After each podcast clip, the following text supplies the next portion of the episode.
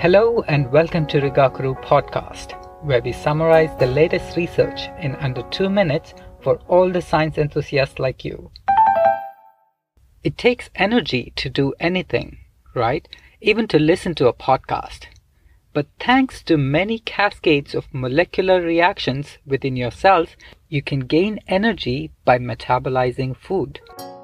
As soon as you eat, your pancreas secretes insulin hormone and then a game of molecular relay begins. Insulin binds to its receptors and triggers a chain of molecular reactions aided by enzymes called kinases. AKT2 is one such kinase involved in cellular metabolism. Takeaki Ozawa and his team from the University of Tokyo wanted to reveal the role of these AKT2 in cellular metabolism. But cellular metabolism is like a busy market with RNAs, proteins, and metabolites working simultaneously. And that makes studying a specific biomolecule in the process very challenging. But even if one biomolecule doesn't function normally, it leads to metabolic diseases such as diabetes. So Ozawa and his team tackled this challenging problem in their latest paper.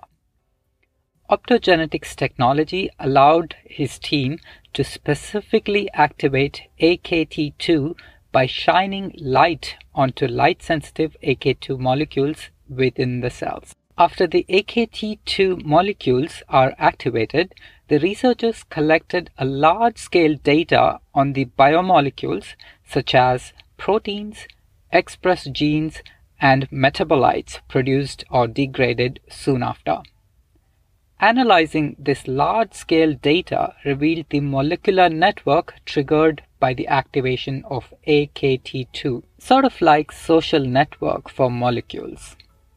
And based on this analysis, the researchers found that AKT2 is very important for initiating the synthesis of energy and nucleic acids such as DNA and RNA. The findings can help the development of drugs targeting AKT2 and help treat metabolic disorders such as diabetes.